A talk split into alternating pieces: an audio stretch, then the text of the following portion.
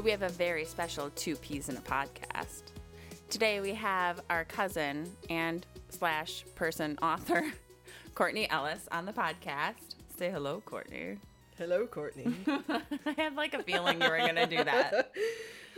So you guys might remember Courtney from last year. She was with her husband Daryl, and they're very fun people because they're our cousins. And but Courtney is also an author, and her husband Daryl does what exactly does Daryl do? I know he's super smart.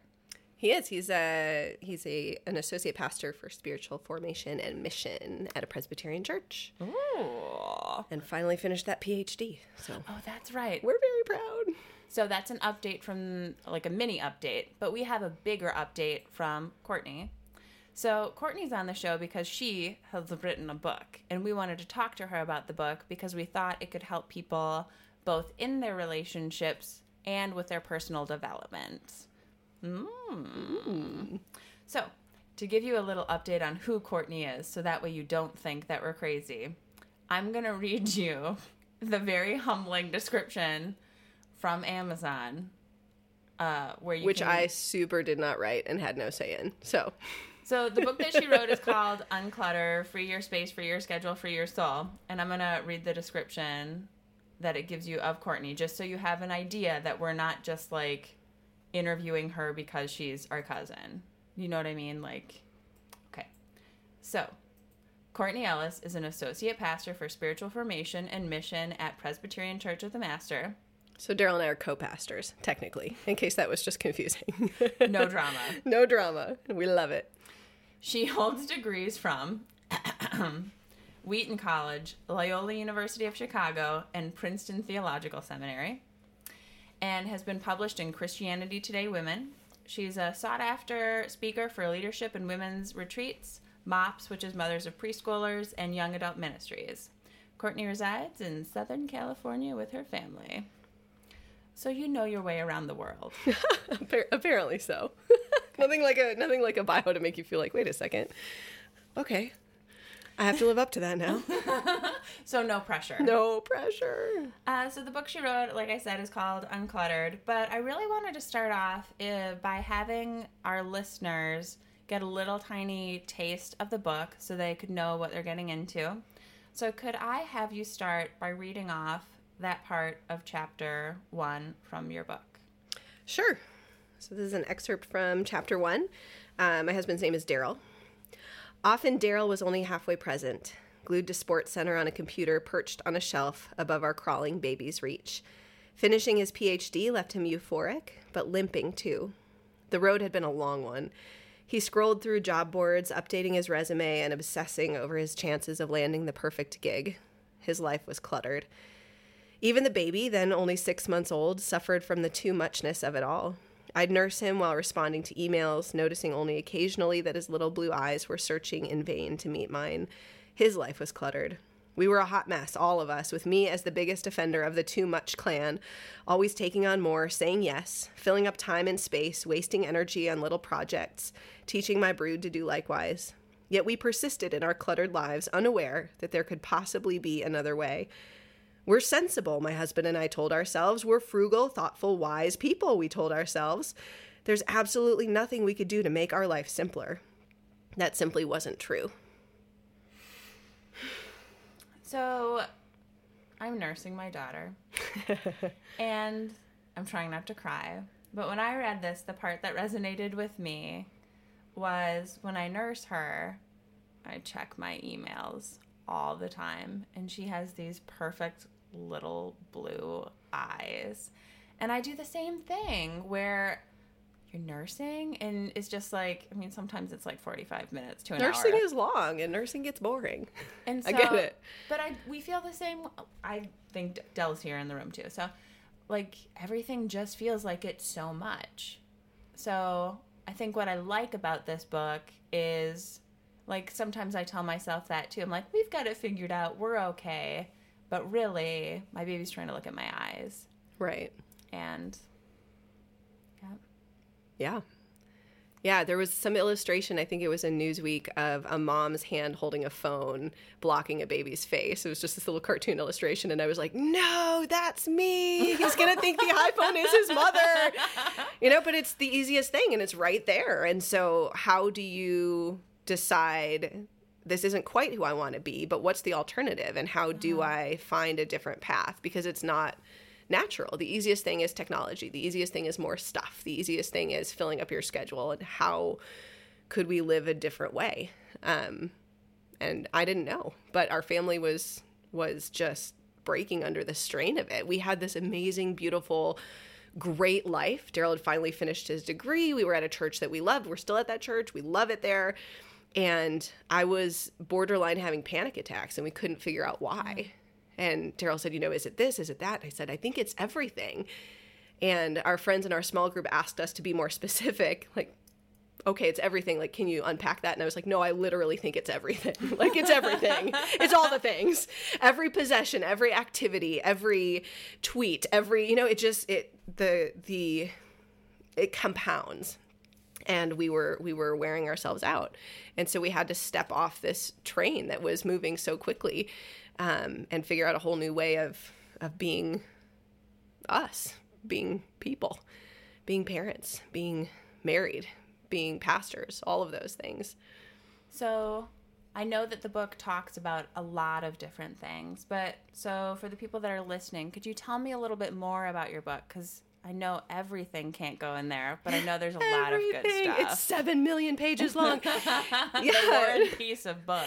The the book is kind of guided by, by our own journey. So the the tagline is free your space, free your schedule, and free your soul. And those three categories kind of encapsulate um, we're we're a people Americans are a people who are so overburdened with possessions yeah, and we definitely. end up spending all our time caring for and curating these things that we don't even mm-hmm. want or need but we don't know how to stop. And so the first third of the book is about space issues. Uh, we moved from Wisconsin to Southern California, where we pay double for half the space. And so some of it was necessity. We're like, we can't have all this stuff. We will die. We look like we're auditioning for hoarders. Um, the second third of the book is about scheduling issues. Um, and I think, especially as parents, when your kids start getting into activities and classes, so and much. right, we're getting people are telling us that our five year old is already quote already behind because he hasn't been in soccer. And we're like, he's five. He's he just five. wants what to hit a tree with a stick right now. Like that's great. Um, but how do you say no? And how do you decide what to say yes to? Yeah. So that's the middle third. And the final third is what helped us to order all these things was this new acknowledgement of um, you know, we're Christians, we're pastors of God at the center of our lives. And how do we let God help us order our life? Because this has been a problem forever. You know, it's worse now in this consumerist, materialistic yeah, society. So but it's always been a problem. People have always tried to do too much and have too much and hoard things rather than live with open hands. And um, so that's the book in a nutshell. That was way longer than an elevator pitch. So in the first chapter, you give us a really good start of, you know, what really got you into this.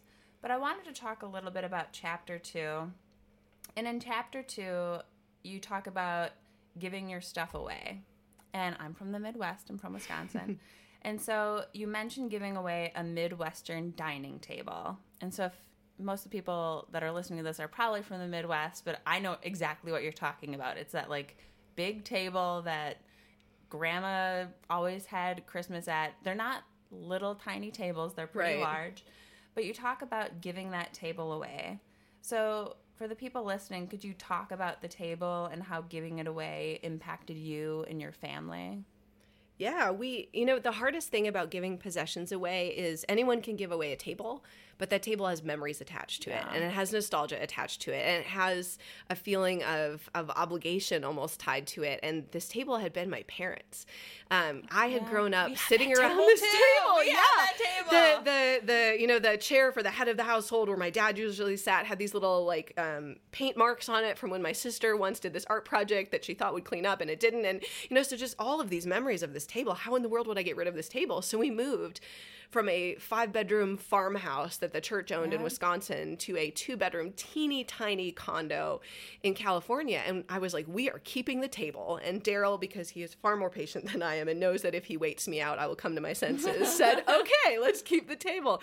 And we tried to put it in the dining room, and it took up. I mean, our dining room and our living room and our kitchen were all kind of the same thing. it was this tiny, tiny condo.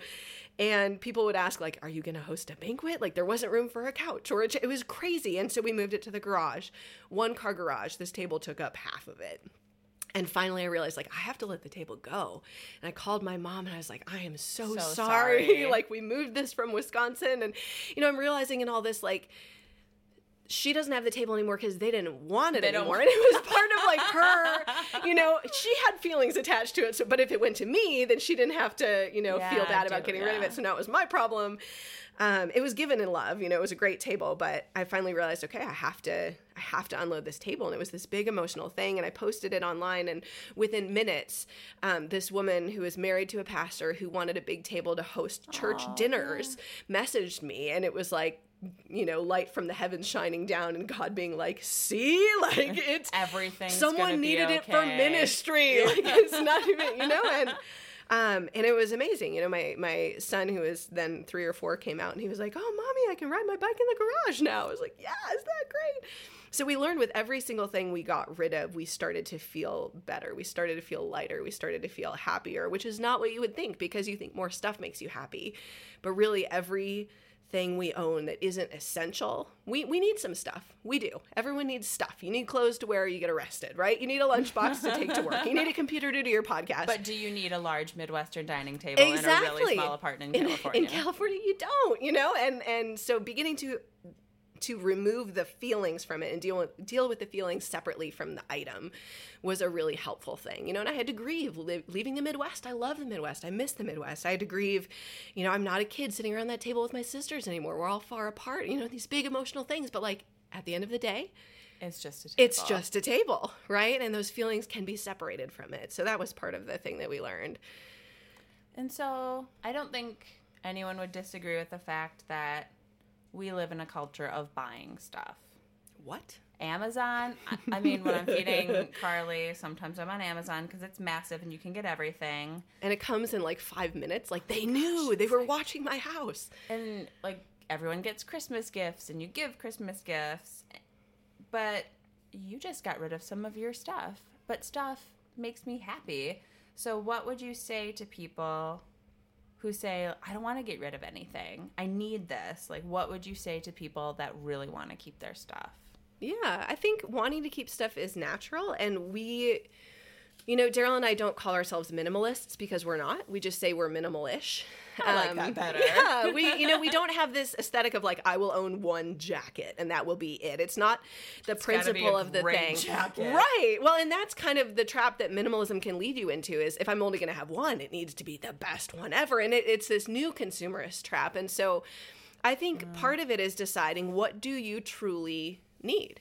Um, you know, I think we find when we travel often, when we have one suitcase of clothing, that it's actually it's kind of an easier morning because you're like, I guess It's I'll wear my easier. jeans rather than like which pair. And women have 18 different styles of jeans, and it's exhausting and unnecessary. And and so I think part of it is realizing this is the life I have, this is the life I want, this is what I truly need. And you do need some stuff. And we keep some things that are sentimental just because they're sentimental. Yeah, Um, you have to. You can't like get rid of everything. Daryl literally still has his shoes from his high school prom because, quote, they're going to come back in style and he's going to wear them again. I've tried What to get rid of them for 11 years of marriage, you know, but like he loves them and that's okay. Like we can keep a pair of shoes, no one's going to die. Um, but it's it's finding that balance. And once the euphoria of the purchase wears off, do you Which still need the thing? So sometimes I'll buy something and keep the tags on it, and a week later I'm like, you know, I actually that was Didn't really fun to buy. yeah. I'm gonna take it back. Um, Amazon often has free returns. They do for It's lots of stuff. I've returned some stuff. So, speaking of clothing, not specifically Daryl's shoes, but They need to go. in chapter three, you talk about clothing and you mention decision fatigue. So, can I have you read an excerpt from chapter three where you mention what decision fatigue is? Yes. Decision fatigue. The struggle is real. NPR had a great show on decision fatigue a couple weeks Is ago. it exhausting? It was. I was like, I feel you. Um, so, this is an excerpt from chapter three. Decision fatigue is the exhaustion that creeps in after we've had to make choice after choice in a given day. It's why you're much more likely to cheat on your diet late at night than you are in the morning. It's why so many couples get into fights in IKEA. It's why grocery stores put the candy up near the registers. By the time you check out, you've usually made so many decisions already that your willpower is at an all time low. So the idea is every decision we make chips away at our good decision bank for it's the day. It's true. It's totally You just true. wear down. I get so exhausted. So Meijer's big in Michigan and it's, you know, just like a giant Walmart. And by the time I'm at the end, I, I my brain is off. I can't do it anymore. Right. So, No one buys Us Weekly on their way in, but on the way out, they're like, "Yes, this will help me." I need to read this. What's Jen doing these days? it's only a dollar thirty nine or whatever. it is. totally. And in that chapter, in chapter three, you relate decision fatigue to clothing, but I don't know if that always naturally like would be associated to people. So could you tell us a little bit more about how decision fatigue and clothing are related? Absolutely. Yeah, the title of the chapter is The One Thing Mark Zuckerberg and I Have in Common. And it's not that we're both billionaires. um, and the idea for me was, um, you know, I was really thinking through how could I simplify my life in areas that caused me naturally a lot of decision fatigue. And one of the areas for me was getting dressed in the morning because I have a lot of friends and family members who are into fashion and they love putting an outfit together and I'm just not wired that way. It is always a struggle for me. It's always exhausting. I always stand in front of the mirror and feel like, "Well, I tried." Oh, absolutely. Well, and like, I mean, not to out you, I, you're pregnant now. I just had a baby, So pregnant. you're Yes. between. It's not just one set; it's like three sets of clothing, Right. And then that fit yesterday. Oh no. Right. Everything's a crop top by the end. It's rough. yeah, pretty much. Anyway, Um, yeah, so I just, you know, I think for other people, you know, some people love fashion and this would not be their thing, but it might be cooking or it might be giving gifts or, you know, what's an area where you, yeah, you end up making all these decisions that wear you out. And at the end of making all those decisions, you don't feel any better or any lighter and you've worn down your bank of good decisions for the day. Um, so I started to think, how could I simplify my wardrobe? And you read a lot in in fashion magazines about capsule collections, and there's this great idea that you only need these twelve items this season, and they I've all go together. and pictures, Here are your leather pants and your fur vest, and I was like, okay, that's not going to work for me. And I also part of the spirit of simplifying and uncluttering is finding use for what you already have and not going out to spend a lot more than you need. I can get behind that. Yeah, so I started to think, okay, I'm a pastor and I'm a mom and I'm at the playground a lot and I'm in the pulpit a lot and what could I do that could work across all of the basic things in my Okay. life? I need to exercise, I need to go to the grocery store, I need to be at a board meeting. Um and reduce that decision fatigue and uh, it was almost Lent, and some Christians for Lent will fast from something. Yeah. And I hadn't thought about what I would do. Lent always sneaks up on me. I'm a pastor, and I'm always like, "Oh my goodness, What it starts tomorrow! I should know this by now." Um, and a friend said, "What are you going to give up for Lent?" And just suddenly it came to me, "I'm going to give up wearing color." And she was like, "That's super weird." And I said, "Thank you. I love you too." Um, but I realized like that would simplify my wardrobe. So I wore black and white and gray and uh, denim just because that is a staple for me for the entire season of Lent. And I waited for someone to notice or comment. No one. No one ever anything. noticed because it turns out I think about what I wear a million times more I do. I than think about what I anybody wear all the else.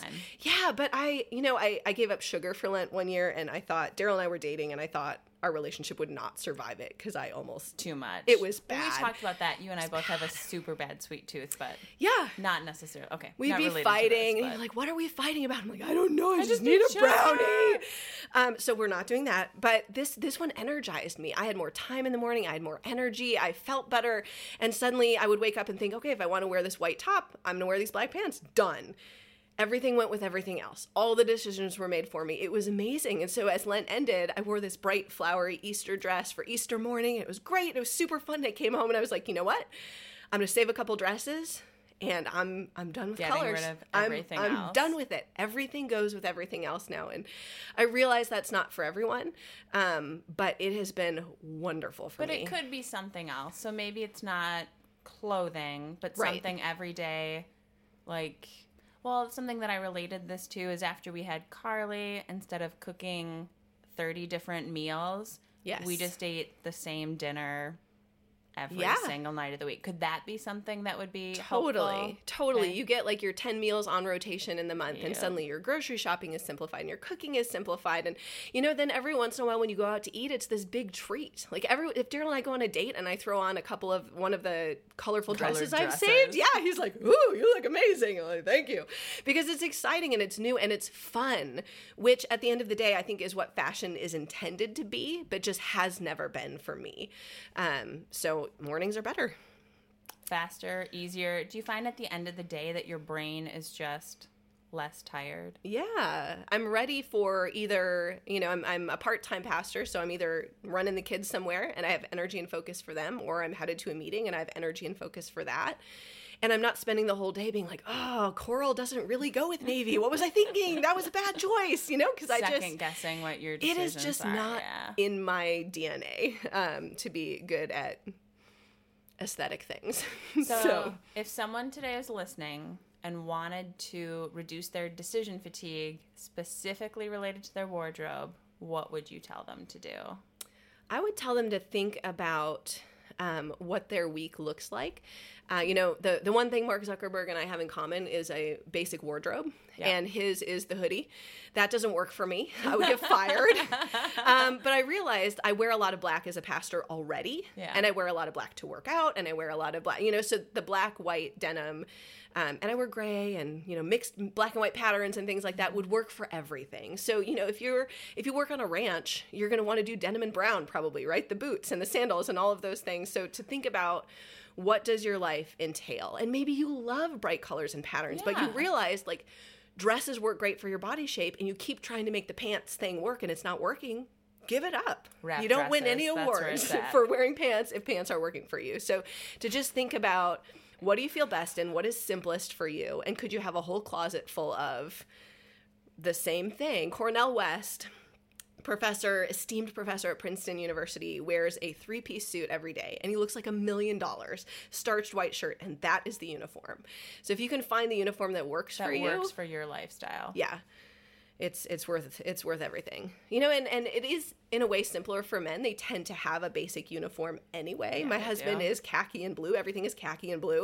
And he's got a couple charcoal suits. That's his wardrobe. And he didn't do it on purpose. He just likes that stuff and it's simpler. Um, but for women it's a little it's a little trickier to figure out i think. You know, it was funny because I read the book right before we came on our. So we go on this week long cousin trip called Maranatha, and at Maranatha it's called Beltrama. Oh, excuse me.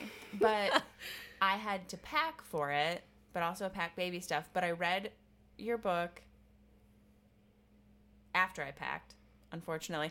But then I read this chapter and then I went back and took out half of the stuff in my suitcase. yeah I had packed like dresses and pants and like yoga pants and all this stuff. Right. And then I was like, you know what?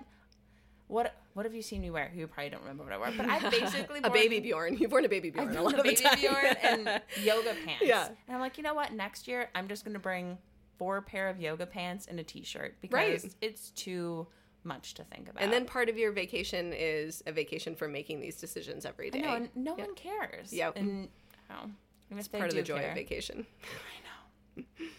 Uh, so, after writing this book, how have you found that uncluttering has improved your life? I think the biggest thing for us as a family is we have more time. Um, there's a whole chapter on um, uncluttering your digital life, uncluttering from technology. And we didn't realize beforehand how much time we gave to mindlessly surfing the internet, to social media. You know, and these things aren't even bad. calculator. Right. They're not bad. They help. You know, one of the reasons I, I feel so connected to you and Dell when I'm not here is I listen to your podcast Yeah. and I see you guys online and you're hilarious and all those connections are good. But when it becomes this, well, I have five minutes, so I'll do X.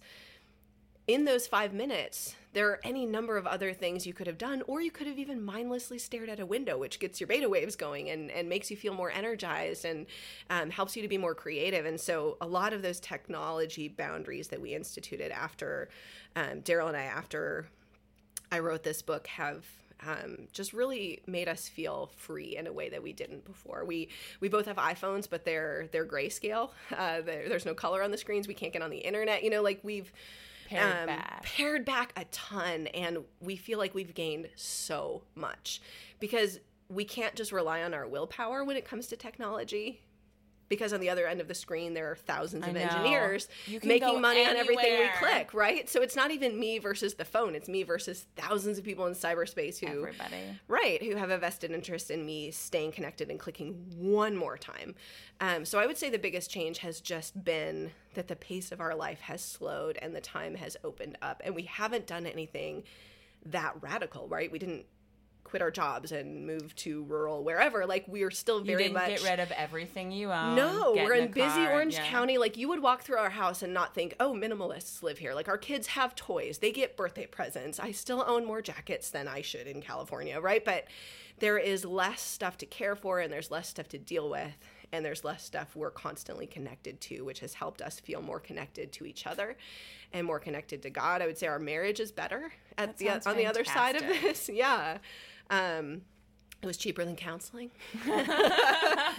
We've done that too. We'll do it again, but it was cheaper than counseling. Um, so yeah, life is life is just better, and that is one of the things that led me to write the book rather than just undertake this journey myself. Was realizing we didn't know what a different way could look like, and once we discovered it, we couldn't shut up about it um, because it's been so good and so rich um, and just so life giving for all of us. It sounds fantastic, and it sounds like writing the book and going through all of it has just really improved your family. It sounds like it's improved your life, but I think that the thing that struck me the most is that it improved. Um, I hate saying this, but your relationship with God. Do you know what I mean? It sounds Yeah. like your spiritual life has become more fulfilling too. Yeah. So God is almost, in my experience, God is almost obnoxiously polite. Like he doesn't shout louder than social media. He doesn't, you know, you're right. he- I, I agree. he's with that. persistent and faithful. But if we're gonna drown him out with Netflix, he Yeah. he allows that a lot of the time. And so the less we've done and the slower we've begun to live our lives, the more we've seen God show up. He's been there all the time, but it's helped us learn to notice. just by uncluttering. Yeah.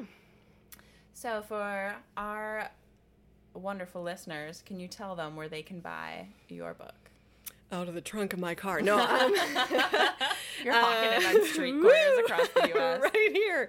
Oh, well, you can buy a Rolex too while you're at it. um, no, the book officially um, is available for sale February 1st, 2019.